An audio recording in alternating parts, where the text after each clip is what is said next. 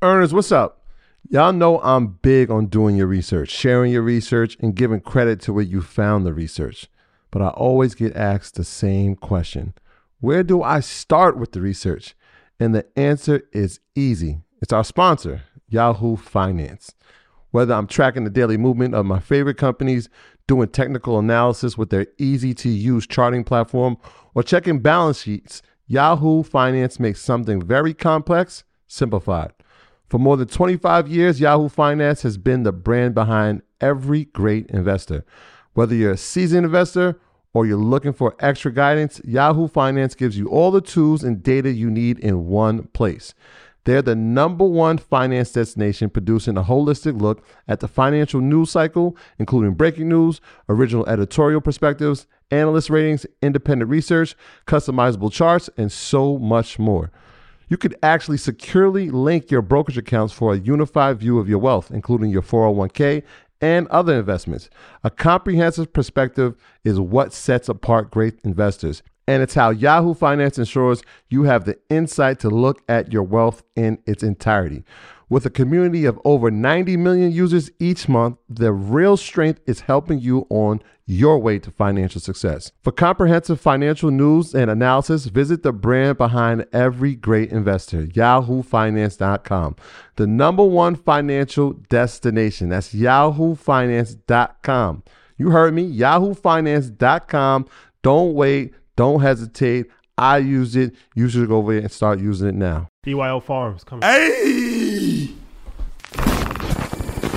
My graduates from my school being Forbes. Backdrop. Backdrop. A mic drop. Backdrop. Backdrop.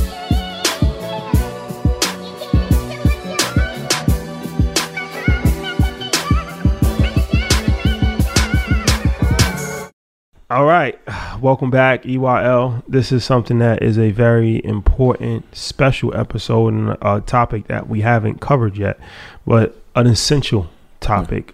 And it's ironic because I actually put a post up a few days ago about farming and about agriculture and said we wanted to, you know, kind of have more topics about that. So this is in line with that, a little different, but it falls in that bucket and it's business as well, big business.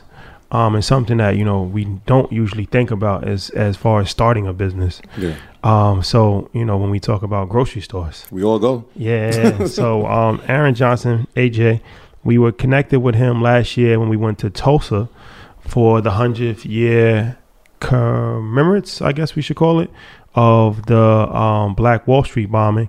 And we did Market Mondays live. Mm-hmm. And that was crazy to actually do Market Mondays live. It was crazy. On the day around the same time, I believe they almost, said. Yeah, almost to the minute. So that was just, you know, a very, very, very, you know, just all kind of emotional experience for us. It was really dope. But we got connected with AJ, and he has a story where he started a grocery store on the north side of Tulsa, which is where Black Wall Street is, like that area, right? Yes, sir. And that is predominantly black neighborhood. In a neighborhood that's had a variety of different issues ever since, you know, Black Wall Street. So this is going to be an interesting conversation because having a grocery store, something that is extremely important, like I said, is vital for survival because everybody has to eat food. It's like non-negotiable. But also when we talk about like food deserts and we talk about low quality food, different things of that nature, like, it's very, very important to have, you know, good groceries, produce and meats and different things of that nature in the community. Mm-hmm. And being that, you know, it's hard to really start a startup grocery chain. Most grocery chains are like chains. Yeah, you need to franchise them or something like that. Yeah, like A&P, ShopRite, different things of that nature. Yeah, Stop and Shop and all that. Stop and Shop. Yeah. You don't really see too many. So what happens in a lot of neighborhoods is that the grocery stores turn into like gas stations, different things of that nature. So that's when I was in Baltimore. And we'll talk about that. But I actually did a study on food deserts in Baltimore. So I mean, look, right here in Greenberg, they took our supermarket out, turned it into a DSW. Yeah. So this conversation is very important because we understand the effects that nutrition has on us as far as, you know, our health. We talk about diabetes, high blood pressure, cholesterol, all of those different things. Yeah. Heart disease, different things of that nature. So to be an entrepreneur, to be a black entrepreneur with a grocery store in North Tulsa, home of Black Wall Street, very important. Mm-hmm. So this is going to be a very educational, informative episode. I'm sure of it. Passionate one. Yeah. So first and foremost, thank you for joining us. Appreciate it. Man, it's an honor to be here. Honor to serve y'all. Y'all have no idea the impact that not only you've had on me and my family, but the millions of people that are being reached because of you all. And so it's an honor to be amongst some of the OGs in the game. Yeah. Appreciate that, brother. And we ran each other at InvestFest as well. I said, awesome. we got a classic on the way. So yeah. I'm happy that you're here to make this happen. So I want to get into it, but before I do, I want to just kind of give some historical reference point for people that they might have heard of Black Wall Street, but they don't really know too much. Like, why is Tulsa important? Why is North Tulsa, Black Wall Street, why is it important historically, and why is it still important now? Man, great question. The thing that happened in 1921, the race massacre, can never be quantified because we don't know how many Amazon inventors were there, how many iPhone, patents were there, how many things that we have today, really we could have had back then. Tulsa at that time and Oklahoma really was considered a refuge for blacks. And there was at that time more millionaires per capita than any other state. Mm-hmm. More black millionaires. So that's crazy. In 1921, think about the wealth that would equate to today had that continued. And so, a young black got on an elevator. The story is that she said, he said that he was attacked, or he attacked her. She ran out, which wasn't true at all, of the elevator. And all of a sudden, they're going to lynch him, and some blacks, wealthy blacks, got together, former military, and said, we're not going to let this happen in our community. Release him. And they refused, and all of a sudden, planes start dropping bombs in Black Wall Street, destroying businesses, killing people. And so over 300 people were murdered, and that's the story of Black Wall Street. And so when the centennial came, May 31st of 2021, the question in the world was asking, what's changed for blacks in the last 100 years? Because how many other Black Wall Streets would have been created had that one not been destroyed? How many other minority Wall Streets were there? There would have been a Hispanic. Like, that would have been the model. We would have created the model for other minorities to say, man, if they can do it, what if we come together?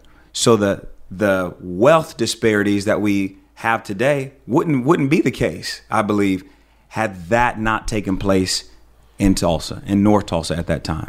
Yeah, they were saying when we took the tour, like there was one gentleman, he had like a restaurant, he had a hotel, and they were saying like he could have been like Marriott. Like, yeah, you know what I mean, like there was a bunch of people that when you look at it, you never know the trajectory of what could have happened, but it was, such a successful and thriving community that, just that one neighborhood, like you said, could have produced generational wealth for a variety of different people. And even bigger than that, actually created industries, like tycoons in the industries. And, it's, from my understanding, the only, U.S., bombing that was, because I think it was like military planes that actually dropped those bombs, and that's the only time that bombs was ever dropped from planes that was sanctioned from America in American history on American citizens ever was then. Wow. So that kind of puts it in perspective when we think about it. Like, the only time that America actually sanctioned bombing from planes on American citizens was in Tulsa, Oklahoma. Even bombers in general. I believe they were saying that outside of Pearl Harbor, that was the only other time there's been a bombing on American soil. And the first one from planes, planes was us. We were bombing each other. Even 9/11, that wasn't a bombing. They drove the planes to the building. Yeah. But because it's not easy to drop a bomb on America. Right. That's why Pearl Harbor is such a historical time, because it caught us by surprise when the Japanese did that. But it has a pretty good defense system, the greatest military of all time. So it's not easy just to fire a plane and drop bombs over America. Y'all just shook me. I didn't even know that. And I live in Tulsa. I didn't know that was the first. Say that again. It was the first sanctioned American bombing on American soil, and it was against American citizens, obviously, because it's in America. And I think, yeah, like Troy said, the only second bombing from airplane ever to ever happen in America, because, like I said, it's not easy to just drop bombs. Yeah. That's crazy. And the correlation to that, you know, what did Key say? Add value, or to add to that from InvestFest. Add to your wisdom. Yeah, add to your wisdom. Yeah. Shout out, Keys. Add to your wisdom on that at that time, from 1919 to 1921, there were so many black millionaires in Oklahoma that also caused the movement for Oklahoma throughout that time. More KKK family members were moving.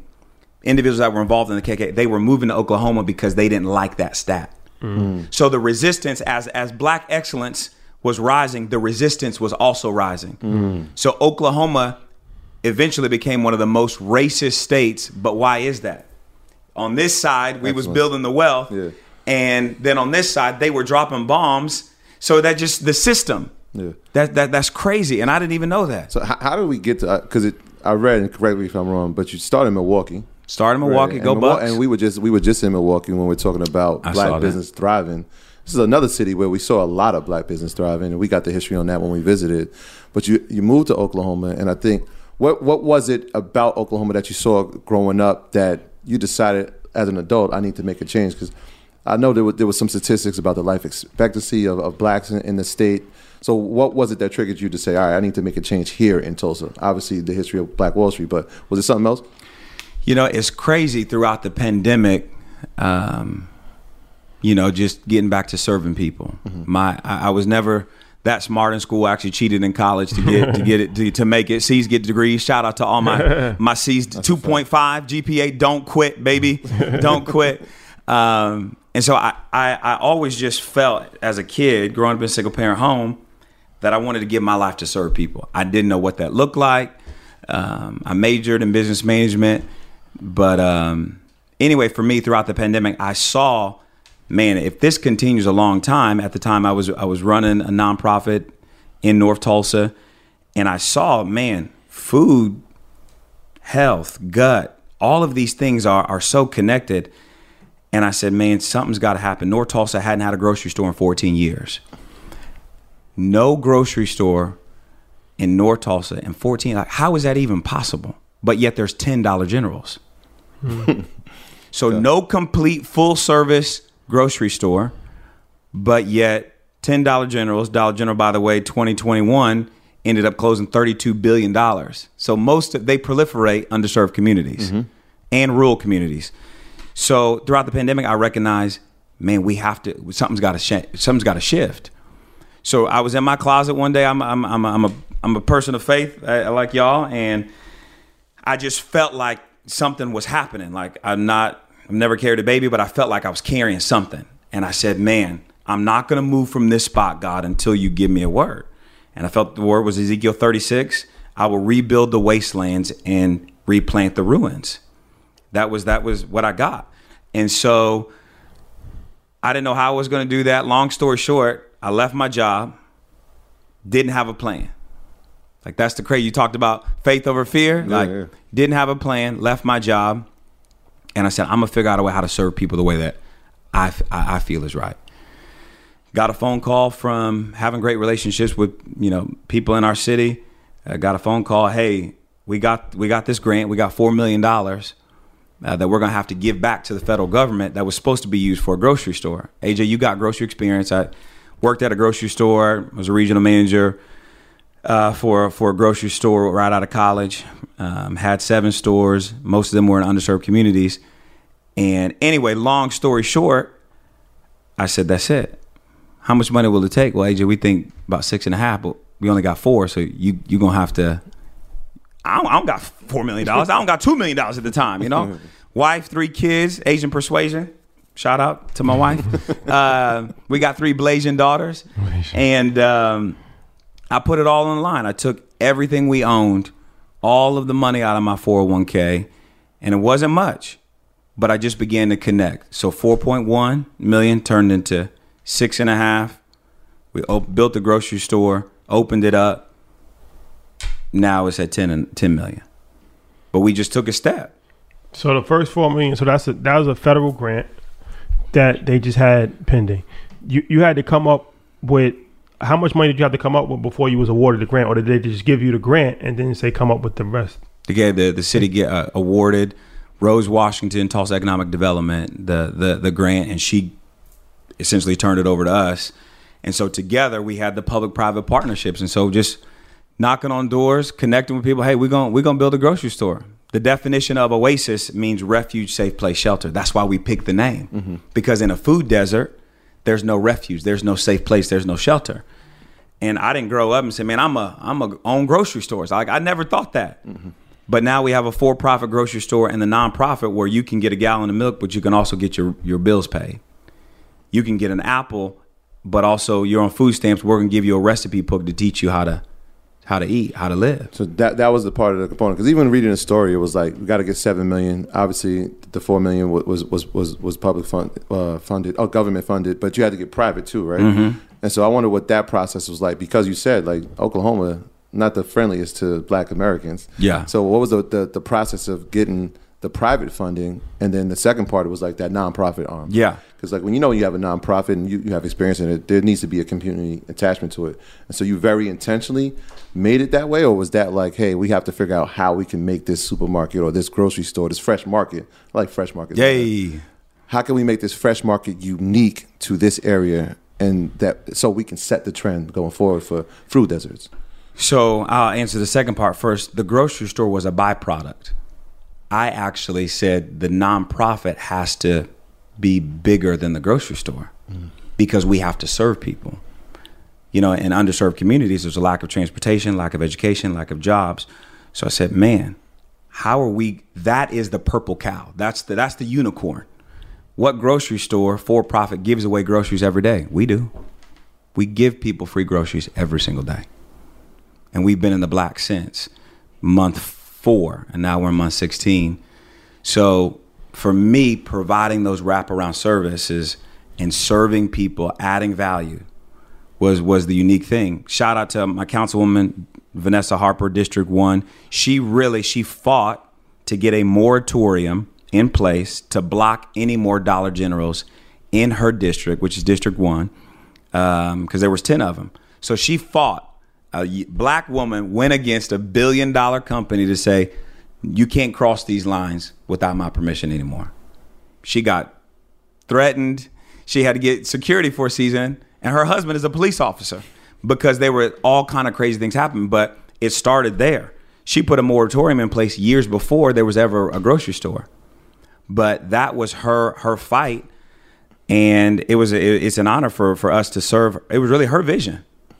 And still is to this day. It was her vision, and she's a city councilor.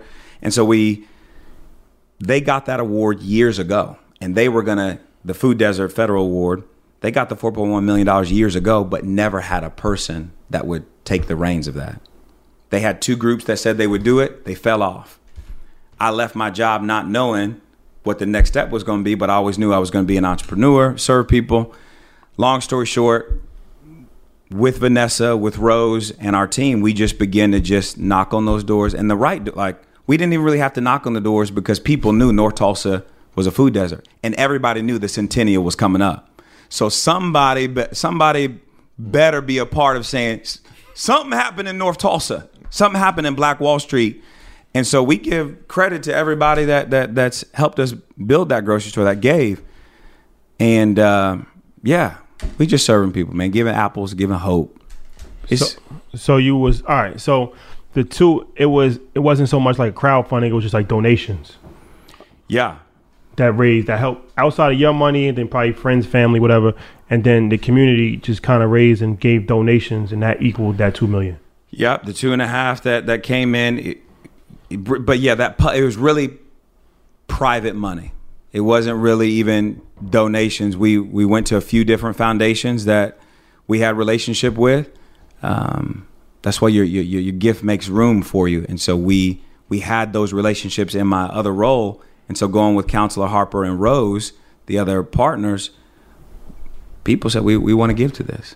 So city council is playing a major role in this. The mayor is obviously playing. They were all on the same page with you. Like, were they coming in like, hey, this is an idea that you're the person that executed, or they're like, all right, can we partner with him to get this done? What was that like dealing with city council, the mayor? I'm sure there's other people that probably don't want you to get it done, and then you have a lot of constituents that are saying like, we need this. North Tulsa needs this. It's been a 14-year drought. What was that experience like for you? The mayor was also behind it as well and helped open up doors. And so that public-private partnership, I keep going back to that because there are dollars, federal dollars, county dollars, state dollars that every state has, but they get to decide where they spend their money. Well, it's good that our mayor and city councilor said, we got to address this food desert issue in North Tulsa.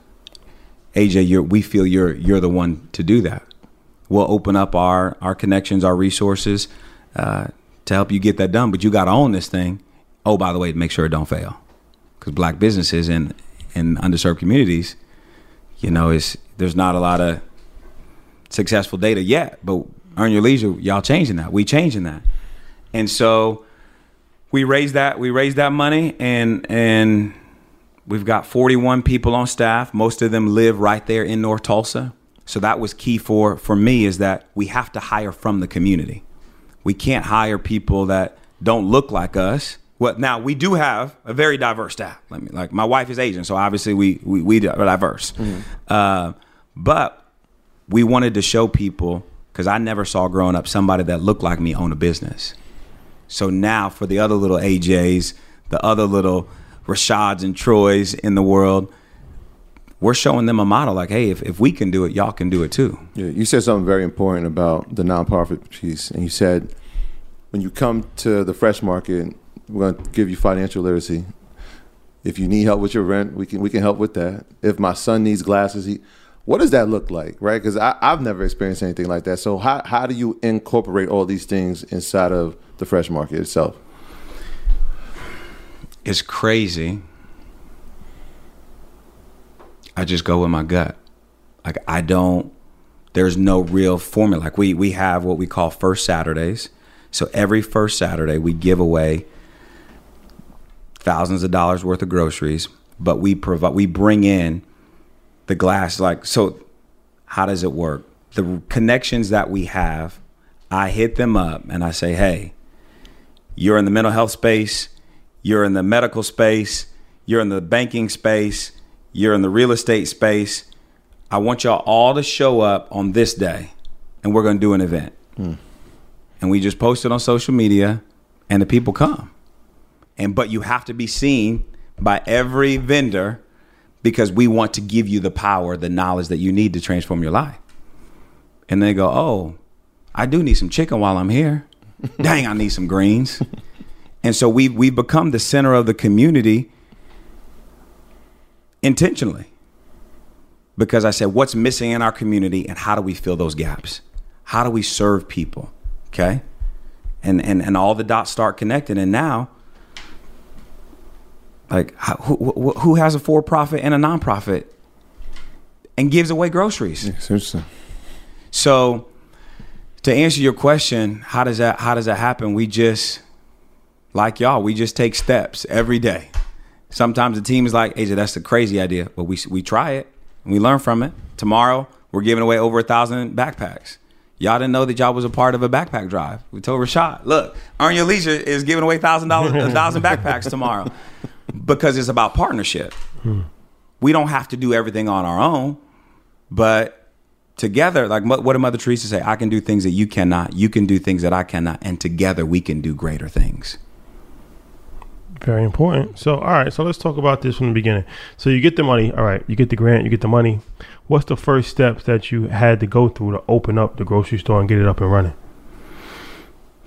So all along we were doing community meetings where we would tell a community, hey, we'll come to this event center on this night. We want to get your feedback. So community engagement, we designed, and I built the grocery store with Counselor Harper, based off the feedback from the community.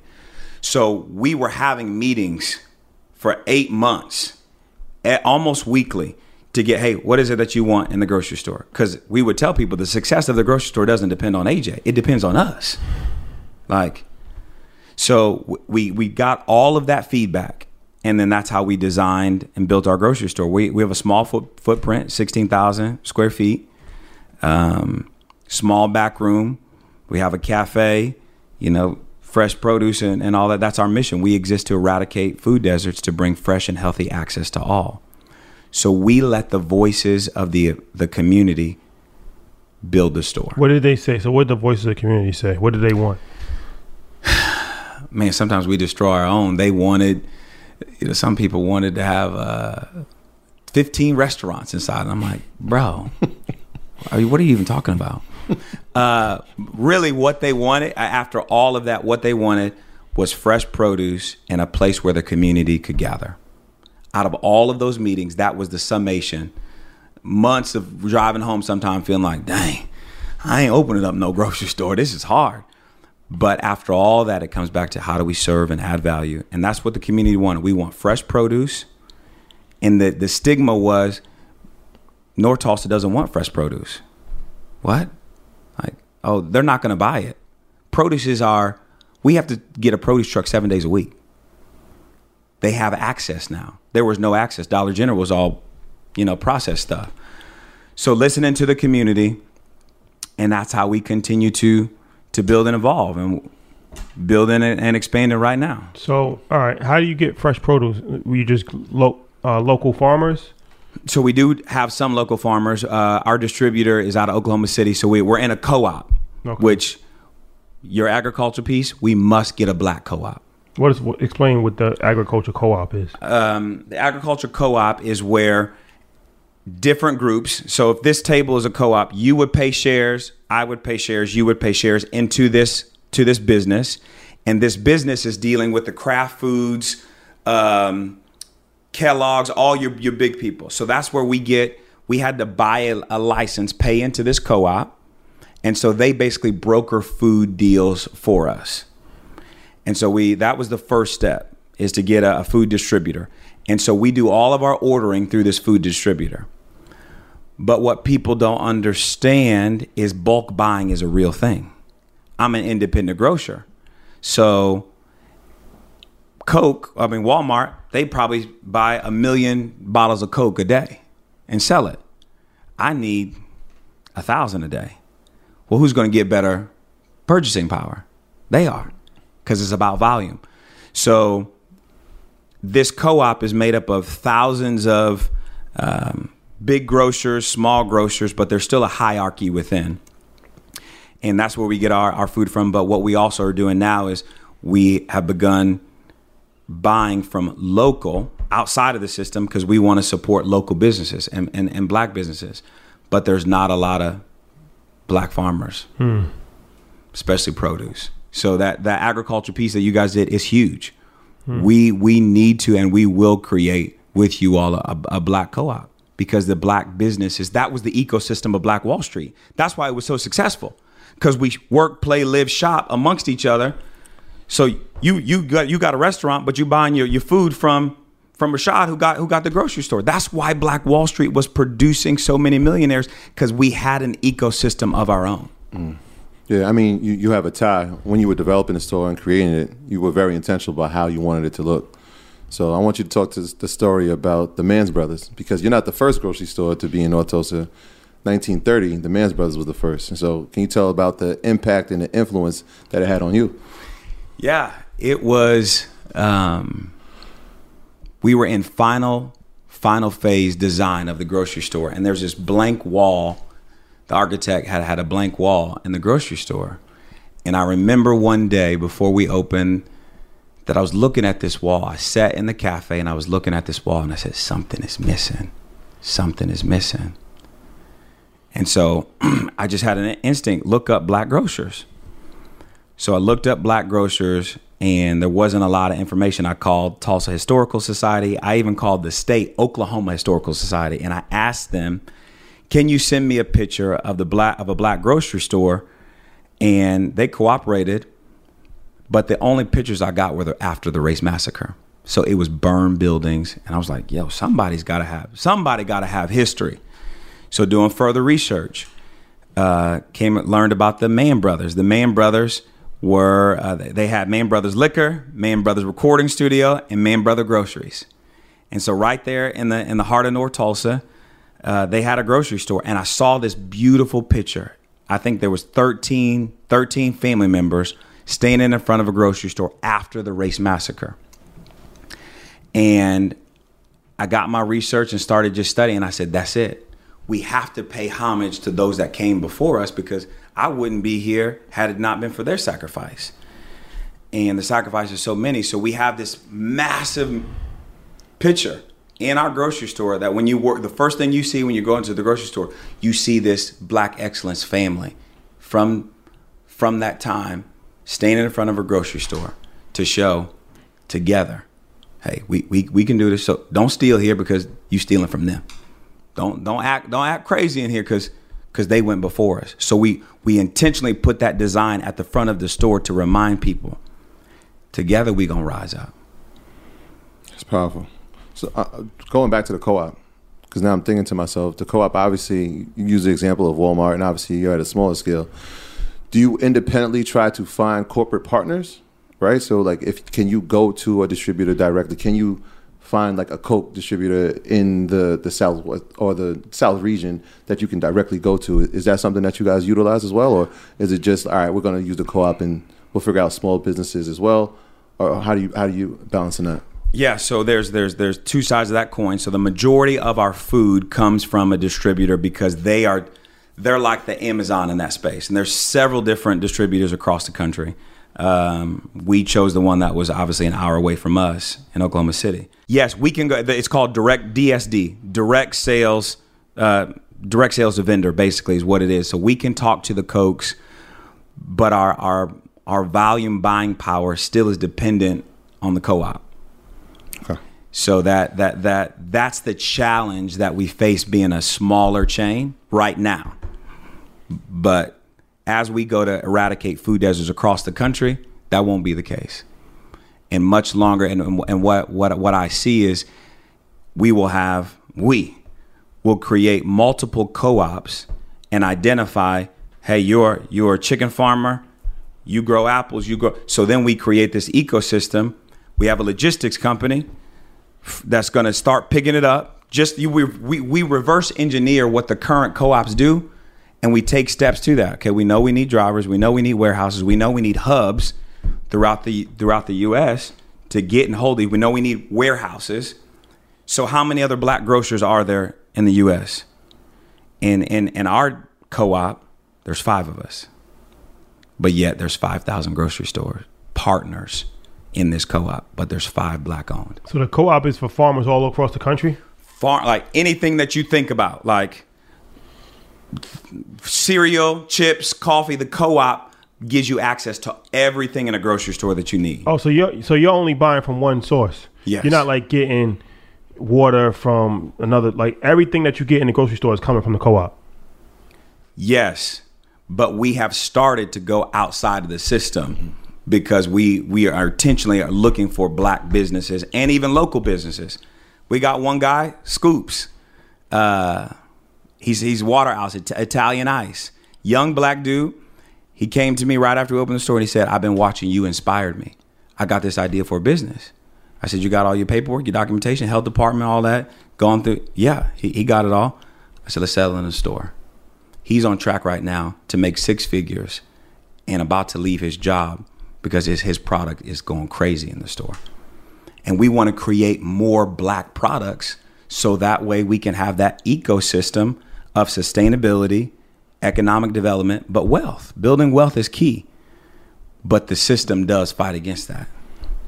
But we're breaking through the system. Even inside that, I remember we had that conversation about pricing by shelf, right? So like if he has a product, well, this company says that they have to be on the top shelf in the first row, mm-hmm, of the aisle. So how, like, I can imagine a lot of people coming up with ideas. Do they are they gonna have to combat that, or do you have some way to say, all right, well, we're gonna make sure that you're placed in a prime location as well?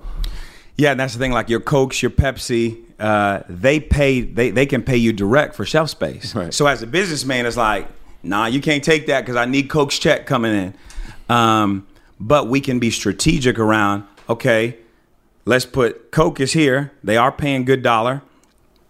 And I will say to that, the first time around dealing with those contracts, I missed out on a lot of money because I didn't have the proper knowledge. And when I learned that there's a whole world of the giants that you can deal directly with, everybody's contract has changed now. Because I said, you fooled me once when we opened the store. You won't fool me in year two. So we need more distributors, businesses, suppliers that are doing anything that's in a grocery store. Label makers. I need a black plastic maker today. Is there one? Who makes plastic bottles? We can create our own Earn Your Leisure Oasis water. But who's making these caps? Who's making these bottles? Who's got the company that purifies the water that goes in so we can put this? So the next conference, you got your own water. But there's 3 or 4 different businesses that when you buy this from, you're supporting them because they played a part. But do we have the infrastructure to do that? We will. So I heard somewhere before that it's very thin profit margins on grocery stores. Is that true? Facts. 1 to 3%. 1 to 3%. Wow. So just as a businessman, how are you trying to improve that? Because I'm assuming that you're trying to beat that and get higher profit margins, because we're in business to make money. You're in business to help people, but you're in business to make money also. So do you have any ideas on how you can potentially beat that 1 to 3% ratio, or is that just kind of impossible to beat? I mean, it's all bulk buying power. And so when there's a deal from the co-op, let's say what do we just do? We just signed our September, October, November deals. December, I had to put up $200,000 for it. But basically, our co-op is going to give us ridiculous discounts every single week. So we're going to do we're going to advertise crazy things like buy 2 things of bread, get 3 free. Now, I paid for that. But from an attractional standpoint, coming to the store, people are going to see crazy deals every single week. And so that bulk buying that I did, that played, I can now get higher margins because I bought in bulk. And so that's how we beat that 1 to 3%, but I got to do massive deals all the time. And so that's why the importance of having a distribution center is so key, because it sits in their warehouse and I got to pay them more because it's now you're taking up space. We'll hold it for you, AJ, but you got to pay us. Like, you do coupons? We do coupons, yes, sir. People still do coupons? People still do coupons. Physical coupons or virtual? We got digital coupons, but people still do physical coupons. Your grandma's in the world is not going digital. That's a whole job in itself. Yeah, it is. We got 3 senior citizen community centers right by us. They still use paper coupon. AJ, here's my coupon. Dang, girl, can you print it off? But you know, like of course I'm not going. It's we take care of our community. We love our elders. Yeah, we honor them. How often do you have to buy from the co-op? Are you doing this on a monthly basis, weekly? 3 times a week. 3 times a week. Okay. Now you talked about logistics, right? So like obviously when you have to get the fresh produce, you have trucks. So is that like another business that you had to create, or is that part of the infrastructure of the fresh market in itself? That's part of the co-op infrastructure. Okay. So we pay them this license. We pay them to buy our groceries, and they take care of everything else for you, but it comes at a cost. So every time you order groceries, the hidden fees that's inside is for the transport. Yeah, there's a company that I know that has a truck or two. We might talk about that after. But something that has affected, obviously, the country and obviously grocery prices is supply chain issues. Yeah. So I wonder how that affected you first, and I got another follow-up after that. So we do have, as many grocery stores, we do have empty shelves.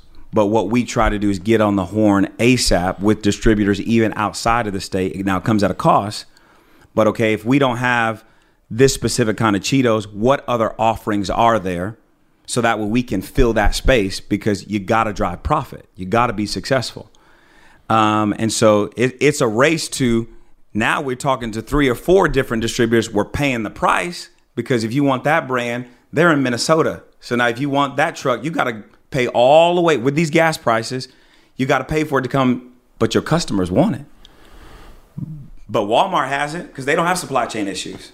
They built their own shipping, barge throughout the pandemic, because they said, we're not going to wait on who we were anymore. So they built their own.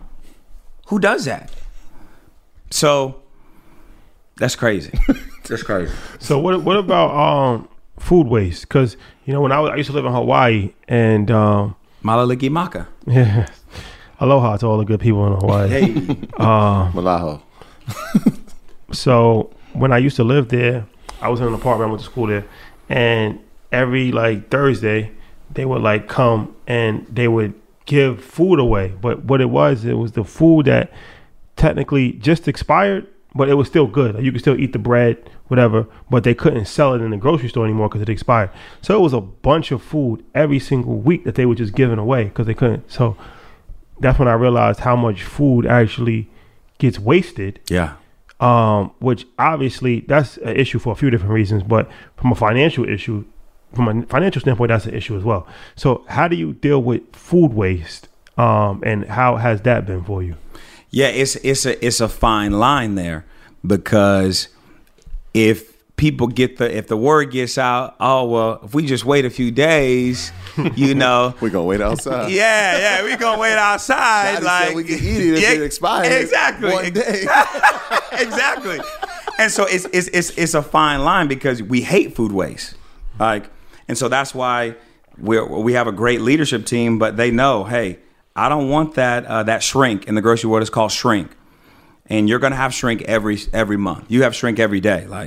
If your salads don't go, you try to mark it down 2 for $5, 2 for $10. If it don't mark it, then you gotta take it off the shelf. But that is a very real thing, and it's hard. But we donate that food, because we don't want to throw that away. Homeless people and stuff like that. Yeah, that ties into the nonprofit in a sense, right? That was Goodr. We interviewed. You ever heard of that before, Goodr? Mm-mm. So we interviewed a young lady. Her name is Jasmine Crow. Yep. She has a company in Atlanta called Goodr, and just for this, she turned into a business, because now right when the restaurants and grocery stores, and she would give it to homeless shelters. But I think she's actually buying it from the stores at a very low price, but it's still some level of money that's coming in. And now it's a win-win for everybody. So it's not they're just giving away food for free. She's actually buying it. But now she's created a whole ecosystem where she actually turned a nonprofit into a business, because the food, she saw so much food being wasted that she said it could be a more efficient way to go about it. Mm-hmm. And they call it. I will look her up. What's her name? Jasmine Crow. Right? Yep. Jasmine Crow. Goodr. Goodr. How do you spell Goodr? Goodr. Goodr. Yeah. Okay. So in that, they're called in the grocery world, they're called street deals. So if Coke, I don't know why I keep going back to Coke. I guess Coke is about to cut me a check or something. I feel it. Kind of like BET, y'all said on stage, BET, cut that check, baby. Yes. BET, why don't you have a food co-op? Very, very good question. They're gonna fund your agriculture piece. We're gonna buy our produce and our meat from you. And so see that ecosystem. EYL Farms. Come on. Hey! EYL Farms. Sounds good. That sounds good. We gotta call somebody really quickly. Give me a second. Hey, there you go. and because that's key. Our motto is we want people to be seen, to feel safe, and to be heard. One of the key things for us at the grocery store, people know many times throughout the week, throughout the day, I'm at the front door as the greeter, and so they know AJ. I don't want that brand of chicken. Okay, well, if I buy the other brand and bring it in here, you better buy it every week. The next week, we order it. So the community partnership that's there, we now have a massive vegan aisle. I didn't even know I had that many black vegans in North Tulsa. But we have a massive vegan, because the people say, AJ, you listen to us, right? Yeah, how can I serve you? We gonna get this. Okay, that's gonna cost me money, baby. You gonna be here every Thursday when that truck comes in? I'm going to be here. And they show up.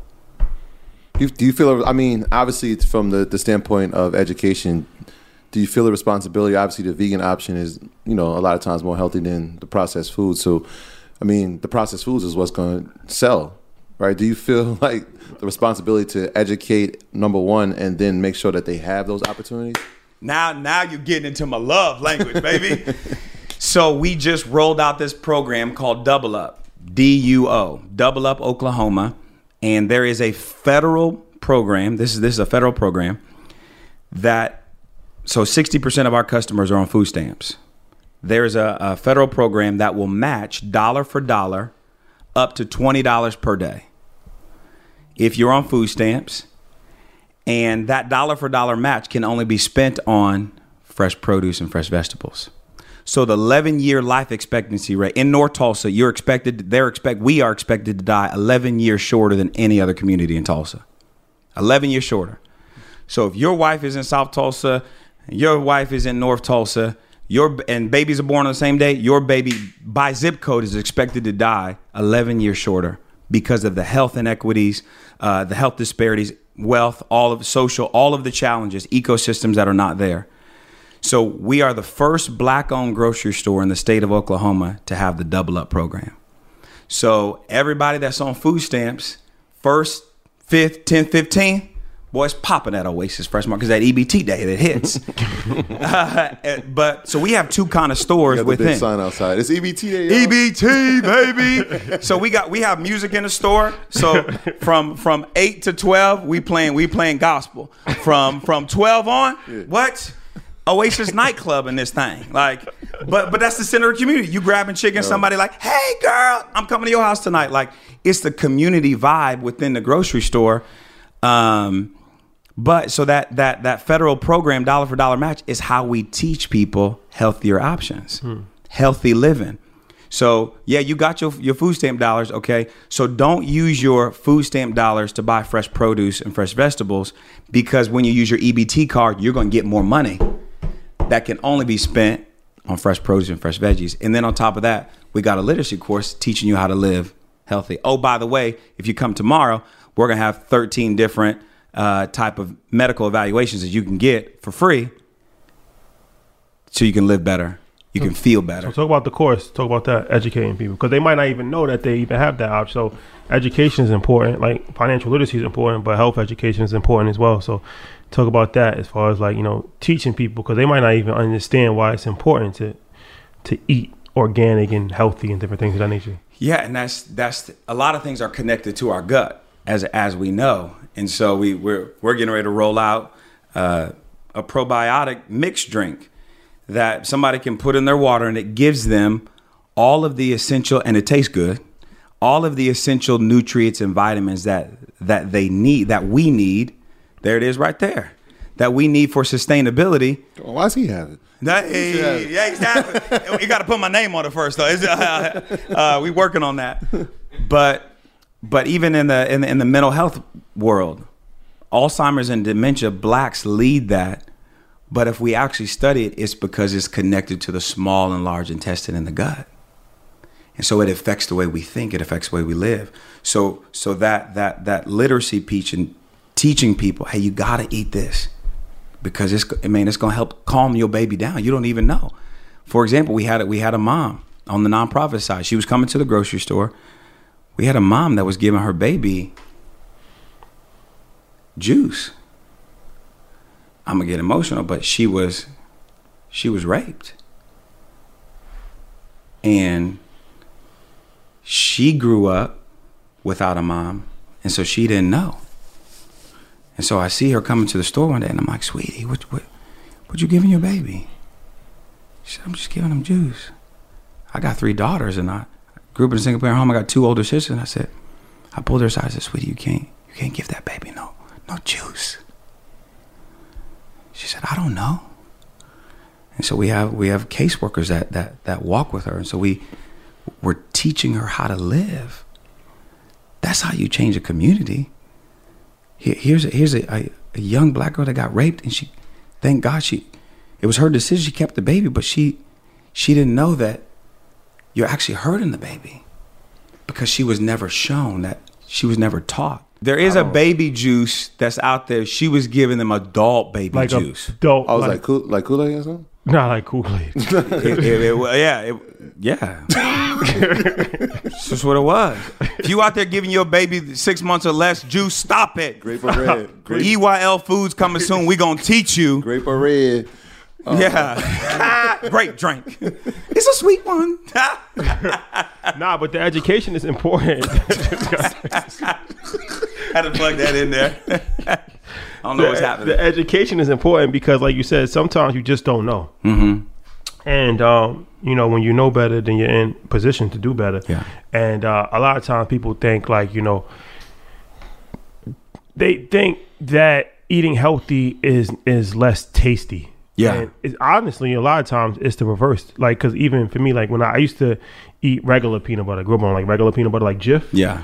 And then when I got to, like, prep school and I got a little older, I started eating organic peanut butter, like, with the oil on top. Yeah, mix it up. And what I realized is that it tastes way better than Jif, like, processed.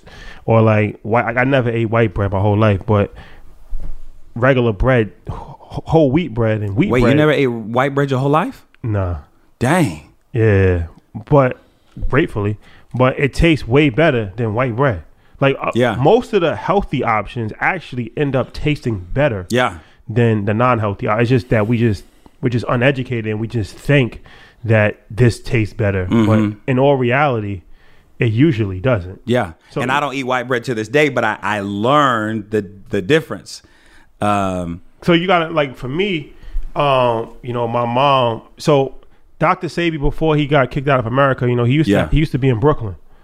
And he actually had, like, a storefront in Brooklyn where he actually was, like, bringing, and there was, like, people that was coming in. He was actually educating people.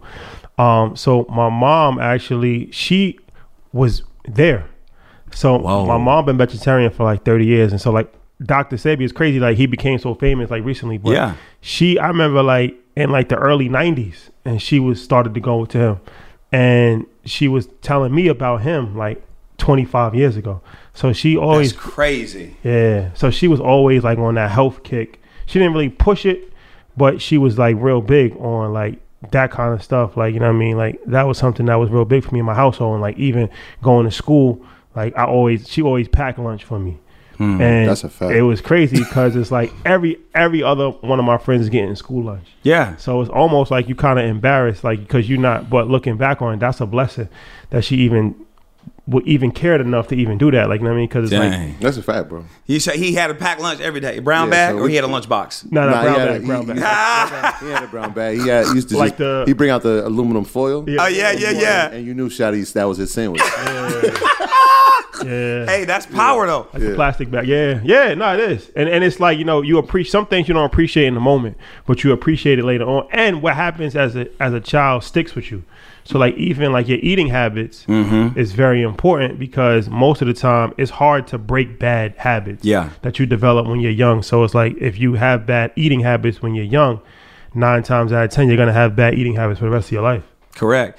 And that's why when we do our first Saturdays or our outreaches, we have Black chefs that come in and that are cooking healthy food to taste for people to taste. So the nonprofit covers the cost of, hey, taste this this different option. So that way, it's, when you know it's in the store, this is how you make it. And we call it balling on a budget. So we're going to teach you how to ball on a budget with and eat healthier. And oh, by the way, taste this mug while you're here, and you're going to like it. But those habits are key. You just said key words, ball on a budget, right? And so that's another part of what's happening in America, right? Inflation. And so obviously grocery prices have gone up. So how are you combating that? Is that part of the financial literacy? It's like, we're going to walk you through it because prices go up. That affects you. Yeah. But it also affects the consumer. So how right now inflation is, you know, in the grocery space is 12 to 18% up. Yeah. Since last year. Yeah. Damn. And so, but here my customer level is the same. You know, we see 400 to 600 people to come through our doors every day. And so what I have to do is I'm in a race against inflation. So as inflation comes down, I better shift and be on the right side of that, or else the economy is a scale. If I'm not careful, I will end up inflating and ballooning myself, which then balloons the community, which then goes, oh, shoot, that 1 to 3 profit margin. Last month, we may have made X number of $1,000. Oh, shoot, now we into this. No commas? No. So we are intentional about making sure that we are combating, because inflation is going to come down. It may take a while, mm-hmm. but as of right now, as one grocery store, we are already planning for when inflation comes down. Our money is not based off of inflation.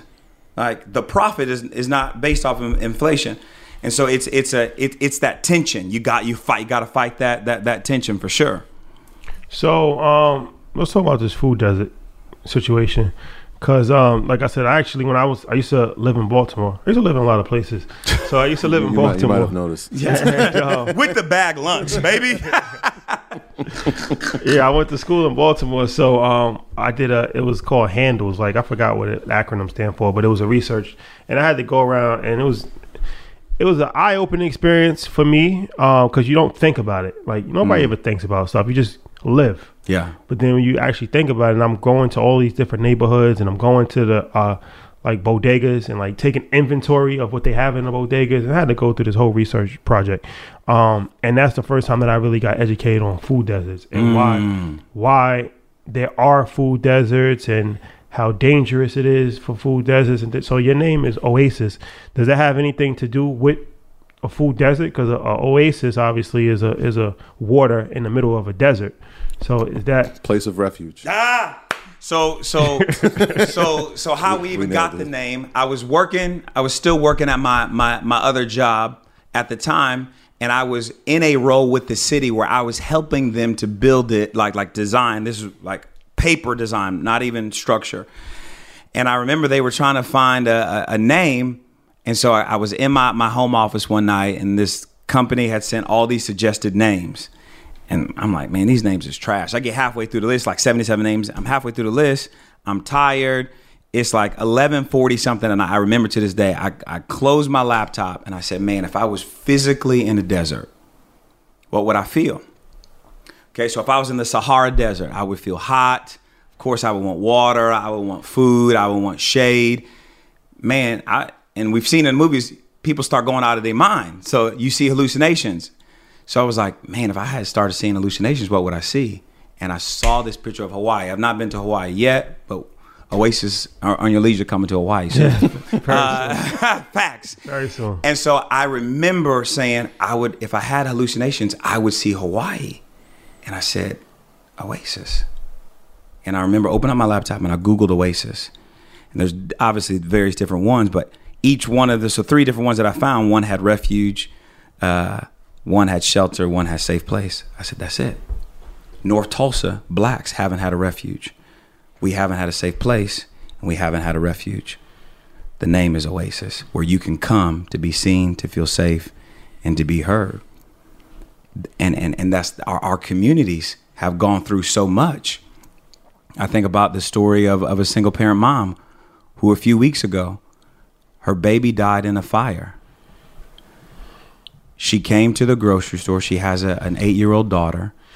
She came to the grocery store because we have a utilities and rent assistance program that somebody in her apartment complex knew that she was behind on her bills and said, go to Oasis because they can help you pay your bills. She came to Oasis. She got the information the first time. My sister, who works on staff, talked to her and said, hey, this what's going on? She took the paperwork. She left. She came back the next day to get more information. My sister talked to her again. She breaks down and this woman breaks down and starts crying. And she said, when I came in yesterday, I was preparing to commit suicide because my daughter died in a fire and it's my fault. Everybody's blaming me. I have an 8-year-old daughter who is severely handicapped. The pressure's too much. I wanted to make sure my bills were paid before. What? So now we have a team that got her connected to mental health services and got her the help that she needs for her baby who's handicapped. And we're helping her to redo her apartment because her landlord is a slumlord. So we're going to pay for everything in her apartment, the walls to get redone, the floors and all that. And we're going to walk this course with you. Does that take a lot of effort and energy? Absolutely. But in order to change a community, you got to start with the one. And so at a grocery store, you help people that were going to commit suicide, not even knowing that that was the case, but we just serving people. So it doesn't, like, and we hear stories like that all the time. And I'm like, I can't stop. Like the days that's hard, it's grocery world is hard. People business is hard. And some days you're an adult babysitter, you're the plumber, you're the electrician, you're the architect. Like I tell people, you don't want to be an entrepreneur.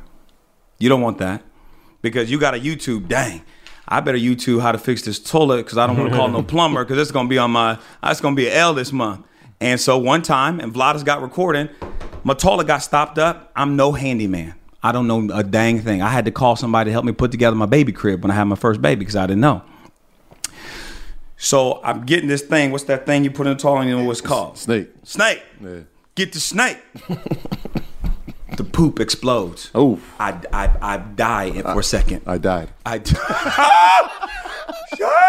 I scream. The security guard is running to the bathroom because she thinks something happened to me. Help me! Like I scream because I'm like, I'm dying. It's on me right now. Like right now, help me. Literally. I die. Like I die. I became a new man after a shower, and so. But those are like people say, man, I want to be an entrepreneur. You don't want that business. You don't. It's easier to work for someone else. Now being on the other side, it's easier to work for someone else. But I'll never go back because the freedom that you have to be your own is a game changer. And even Steve Harvey and Tyler Perry talked about ownership. Ownership is a game changer. Yeah. Well, let me ask you this. As far as on that vein, you employ, you said 40 people? 41 people. So how has that been? On the for-profit and 9 on the non-profit. Okay. How has that been as far as employing people in the store? I'm assuming a lot of young people, maybe? A lot of young people in the afternoon. Okay. So you got young people. How is it? How's the morale? How has there been issues? Is it difficult to manage that amount of people? Customer service jobs, you know, grocery store, that's something that, you know, it's a hands-on experience, whether it's working in, you know, the aisles or, you know, checking people out. And it's not an easy job. And it's not something that people might not necessarily be too enthusiastic about, especially if they're young. Mm-hmm. They're kind of just doing it because it's like, you know, something to do for the summer. Yeah. It's not like a career that they're probably going to do. So, yeah, how has that been for you? Whoo! People are messy. This shit is hard. Like, it is hard to be an owner and an adult babysitter. Like, I didn't know I was running a daycare because people can be catty. Okay, let's come together. Come on. Look, we're Oasis. So we have 10 core values. And so when there's a challenge, we go back to a core value and we teach people, we call it HIT. Honesty, integrity, transparency. So we train our staff when you have a disagreement with someone, because we know we're going to have disagreements. You're to frame the conversation with, hey, I need to have a HIT conversation with you. So that disarms that. You're supposed to be disarmed to know that, hey, I'm a little nervous, but I need to have this conversation with you. And even our staff managers, we train them, hey, this is how we will handle situations. So we created a detailed step-by-step to take the thinking out. If you were to come to the grocery store right now, you would be able to go to page such and such for any issue, and it will tell you by detail what you should say, how to communicate, how to tie back to a core value, how you should position your body language, all of that, because we wanted to take the thinking out of serving people so you can focus on, we're in a service industry base. So I need you to be the best version of you. But you live in a world back in your home where your habits, talk about the staff, I don't know what world you come from, so I have to retrain you. I shouldn't say I, our culture is, man, we want to retrain you. You may have been taught to yell back at somebody. No, not at Refuge, Safe Place, Shelter. Somebody goes to a 10, you want to go to a 12. No. Not an Oasis, because we're a refuge, a safe place, shelter. When people walk in the doors, we want people to feel Oasis. So we train our staff. Everyone says, welcome to Oasis. You come any time of the day. That lead cashier and that greeter is going to say, welcome to Oasis. And how do we do that? We pay better wages than there's a big gas chain, Quick Trip, in North Tulsa. Other than them, we pay our people better than anyone else. And that was a decision we made. And that comes out of L for my wife and I. Like, if I want to be a regular owner, we're going to take it off the top first. No. We're going to give to our community first. Because if I can influence you and pay you well and make sure your family eats good, then that, what people don't talk about is that intrinsic reward, that trust that we have. Man, girl, you better come work at Oasis. It's a good place to be, because I need us to build our own community. So if we treat you well, my wife and I, if we serve you well and make sure that your personal needs are taken care of, you're going to be the greatest brand ambassadors for us. Mm-hmm. And that's the case. Like, we have great employees. We have great staff morale. We have a team huddle every morning at 9:30, where I say, everybody lift your left hand, lift your right, and we clap it up. And customers, some customers come, they call it their Oasis Church. They say, man, I come for AJ's 15-minute church service. This ain't no church, but they feel seen, safe, and heard. Yeah. So it's a movement. I love it. So you said something important earlier. You said there can't just be one. And so let's talk about the vision going forward, because there's plenty of food deserts, obviously, in North Tulsa, but I mean, a lot of communities, people who look like us, experience food deserts. So what's the vision for scale? We right now, actually this morning, matter of fact, my leg is shaking because I'm like, man, but I had an opportunity to take venture money early on in month 3. And I felt at the time, if y'all are coming at me this early, there's something to this. Now, mind you, I was taking no salary, and you get, I think we had 2 or 3 different offers at the time with commas in that thing.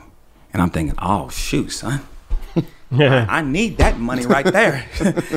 And I studied a book called Venture Deals and learned the ins and outs. And I said, let me just push pause. If y'all coming at me with this money right now, there's something to this. And I don't know nothing about groceries. That's the crazy thing. I own grocery stores, but I really am not I'm not a grocery expert. But we have people on our team and consultants that are amongst the best in the U.S. that are advising and coaching us. And I'm grateful that we didn't at the time take that venture money, because we would have had to come up with ways to get that back, and we would have had to scale too fast. Well, now I can get my systems right, get my culture right, and scale at a pace. So right now we've been open 15 months, and we're in design for our 3rd store. We just bought a building on our 2nd one. That's going to open spring of 2023. What? All in Tulsa? All in Tulsa. So you're going to have 3 stores in Tulsa? 3 stores in Tulsa. All in food deserts. Our mission is to eradicate food deserts. So what's to come? Earn Your Leisure Farms, Earn Your Leisure Foods, and we will go into the black 80% of the food deserts. 53.6 million people live in food deserts in the U.S. 80% of those are black and brown communities. We all know every city y'all go to, you got food deserts. Mm-hmm. This will be the model that is in place to show people public-private partnerships, for-profit, non-profit, wraparound services, all under one umbrella is how you change food deserts. So what's the future? We will be in as many food deserts in America and beyond. And we're going to do it together. Were you able to get grants for that one as well, for the other 2, or? Yes, sir. So that's that. So what's the grant? It's a grant from the state or from the federal government? So there's 2 different routes. So there's always federal money. So right now, President Biden is getting ready to hold the first food desert conference in 50 years. At the White House. By God's grace, we will be able to be at that, and have already started some preliminary conversations with our office on what is it that we're doing and how can they leverage that as the model. And so I'm like, okay, as you pass bills, we're going to do this model with the money that y'all set aside. And every state has an allocation of money. Every county has an allocation of money, but it's up to those decision makers for how they spend that money. So that's why relationships are key, because as we go into these different cities, everybody's got their own pot. Okay, we're gonna leverage that and create jobs, create sustainability, earn your leisure, food, farms, agriculture. You see, we keep coming back. You see, there's a theme here. Mm-hmm. And all of a sudden, there's this massive ecosystem as we grow. Y'all are going into places every week, every day, just about, where there is a lack of food access. And by the way, the nonprofit just bought a brand new 15-passenger van, and we're going to start going home by home, picking up people 3 times a week to bring them to the grocery store, those that don't have transportation. Who does that? Because it's about people. It's about serving people. So where there's, see a need and meet it, find a hurt and heal it. Our communities are broken, but we can heal our communities. I get revved up. So relationships very important. There you go. I was going to ask about Soulful Sundays. I keep seeing it. Soulful Sundays at Oasis. I watch the videos. I want you to tell me what it's all about. It gets me pumped up. Listen to it. So just you ain't watch no Soulful Sunday, cuz I wouldn't bring it up if I didn't. So. Soulful Sundays is a matter of the heart for me. And finding a way to motivate. It's so funny. Some customers say that they shop on Sundays, but they wait until the Soulful Sundays posted because they say that's Pastor AJ. People really say Oasis is their church. I'm like, we ain't no church, but it's a movement. Like, you get like our pages aren't really talking about buy 2 apples, get 1 free. You go to our Instagram or mine, it's the stories of people. Like, so Soulful Sundays is a motivational minute, really, and it's a thought through. Sometimes it's not, it's what's the word in my heart? And we look at the camera and we say, Soulful Sundays at Oasis. Let's see, what was the last one? Oh, it was fertilizer. You know what? Every garden needs dirt. But you know what? Every garden also needs fertilizer. What's fertilizer? Fertilizer is shit. Got him. Okay. But we all want to grow, right? You want to grow, I want to grow, but we don't want to go through the shit. But the shit on a garden is necessary for growth.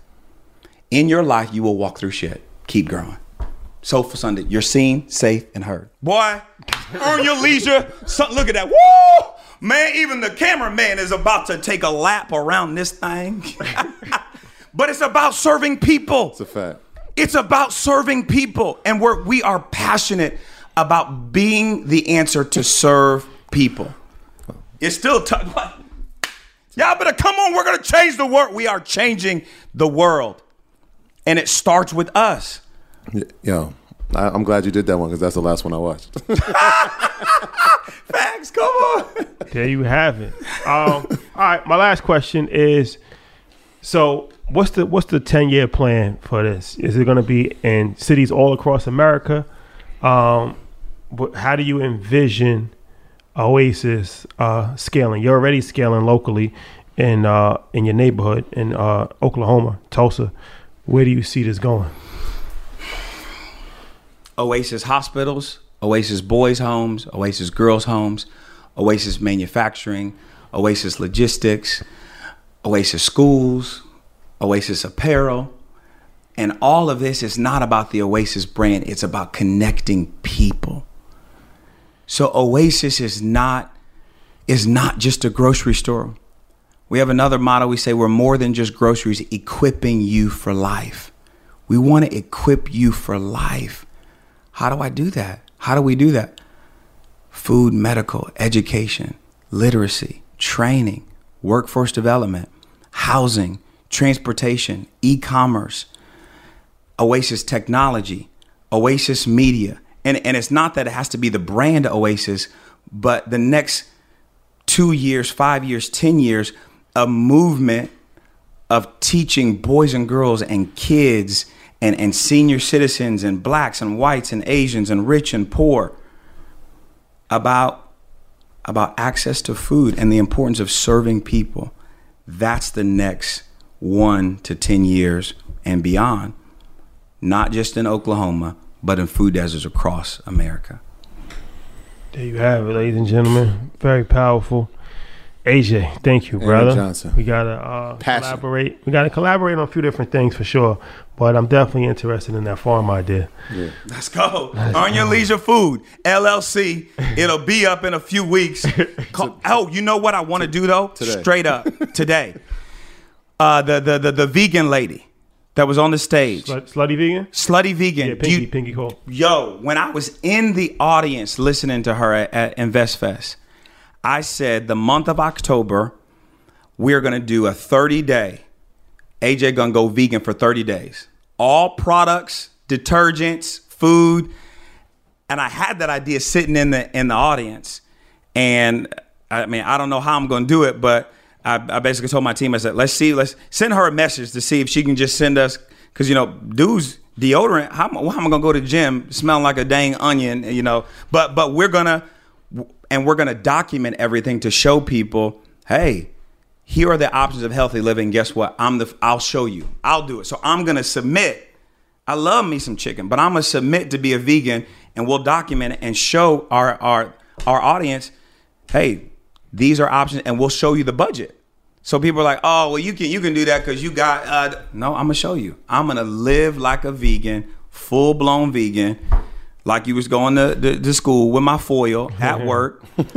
and we're going to teach people and show them. So tell Slutty Vegan she need to post more content so we can, because I'm trying to figure out how to, and I'm nervous, to be honest. How am I going to be a vegan for 30 days? I don't know, but I'm going to show people so that way people know there is a different way. Yeah. Yeah. A healthier way. Very important. I think it's not that difficult. It's like you said, it becomes difficult when you start getting into the technicalities of it, like the deodorant, toothpaste, yeah, shampoo, yeah. But we gonna do it. We gonna figure it out. That's it. Earn Your Leisure Foods coming. EYL Farms. Hey, they just bought the LLC right now. Yep, that actually just happened. Tell Steve Harvey, you look. He go. That's your next investment. He gonna invest in you right there. Get a tractor like Rick Ross. Hey, he got a tractor. Yeah, mm-hmm. yeah. He got a couple of them. But does he have a farm? He has animals that he's just got a couple cows. He got chickens. So he's developing a farm. Yeah. On livestock. Yeah. He got like 180 acres or something like that. So something ridiculous. He's developing. And if he could supply his own chicken for all his wing stops, that's a game changer. There you go. Yeah. What? Lemon pepper wings. Hey. For everybody. With the soda on the side. Hey. In abundance. There is abundance. And that's the thing, black people, we got to understand. There is abundance in the world. Chicken wings is your birthright. Hey. But there is abundance. Someone else winning doesn't mean that you lose. That's a fact. Black people, we have to not self-destruct. Like, the power that lies within us as a community. There is now a new Black Wall Street evolving, and not just in Tulsa. Black Wall Street is not a physical location. Black Wall Street is a mindset of excellence, of health, of options, of education. And we must recreate that together. And and we're doing it. It's already happening. EYL, do y'all have it just hit me, on your different platforms, on your website, do you have hey, this is housing, this is food, all of the people that you know in your influence world, a reference? Yeah. Yeah, no, we don't, but it's a good idea. We can definitely kind of organize it like that. It just popped in my head, y'all, people go to y'all. I was telling Troy, I didn't sell my rental property because I saw, I needed money. I didn't sell my rental property because y'all posted, something one morning, you do your thing, you got the thing in the back. Yeah. I didn't sell my rental property because I saw a 1 minute nugget and I was like, dang. And I actually needed that. I was telling him I thought I needed that as collateral, the money for my second store.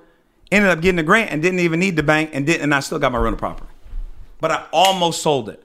Power information. You never know. Y'all are a reference point. Y'all are a university, a global university. Yep, EYL University. What AJ said. A much higher learning. Appreciate you, brother. Thank you for the energy, man. Thank you for the energy. Informational. definitely transformative situation, and very important too, because like I said, we're talking about money and money's important, but finance is only as good as your health. So health is wealth, and you have to be able to even be healthy to enjoy your finances. So health is extremely, extremely important, something that we all should take serious. And what we put in our bodies is ultimately probably the most important thing. So, thank you. Keep up the great work. Yeah, thank you for your vision. Thank you for your passion, man. Come on. Yeah, man, it's important, right? Like, you were given a vision, and it was, you walked into the footsteps that were left for you. That's the most important thing. Like, the bill has been passed, like you said, but it was waiting for you to come do it. So we appreciate you, Harley, for everything you're doing. It's important. InvestFest October, London, be there. Yes. That's a fact. Halloween. We're grateful. Honored to be with you guys. Thank you for your work. Thank you for your consistency, your dedication, because it is impacting North Tulsa residents that you may never meet, that you may never know, but your information, as it impacts me, and I literally walk that out, it impacts District 1 in North Tulsa. Thank you. Thank you, brother. Troy, housekeeping items? Yeah, man. Shout out to everybody on Earn Your Leisure University. All our earners everywhere, worldwide, global, like you said, it's not an American thing, it's a global thing. So shout out to all our earners, shout out to all the people behind the scenes that are making the train go, man. We appreciate everybody. Shout out to everybody that's supporting the merch. We love y'all as well. And again, man, thank you, AJ, for coming and blessing us. This was an important episode. It was a good one. So we thank you for all the work you're doing and for everything that everybody's doing in Tulsa, right? Like you said, it's not a physical place, it's a mindset. And so that mission, that vision, that passion for economic freedom lives through us, and we all got a role to play. So shout out to everybody that's doing that part. Thank you guys for rocking with us. We'll see you next week. Peace. Peace. My graduates from my school being Forbes, bag drop. Bag drop. A mic drop. Bag drop. Bag drop.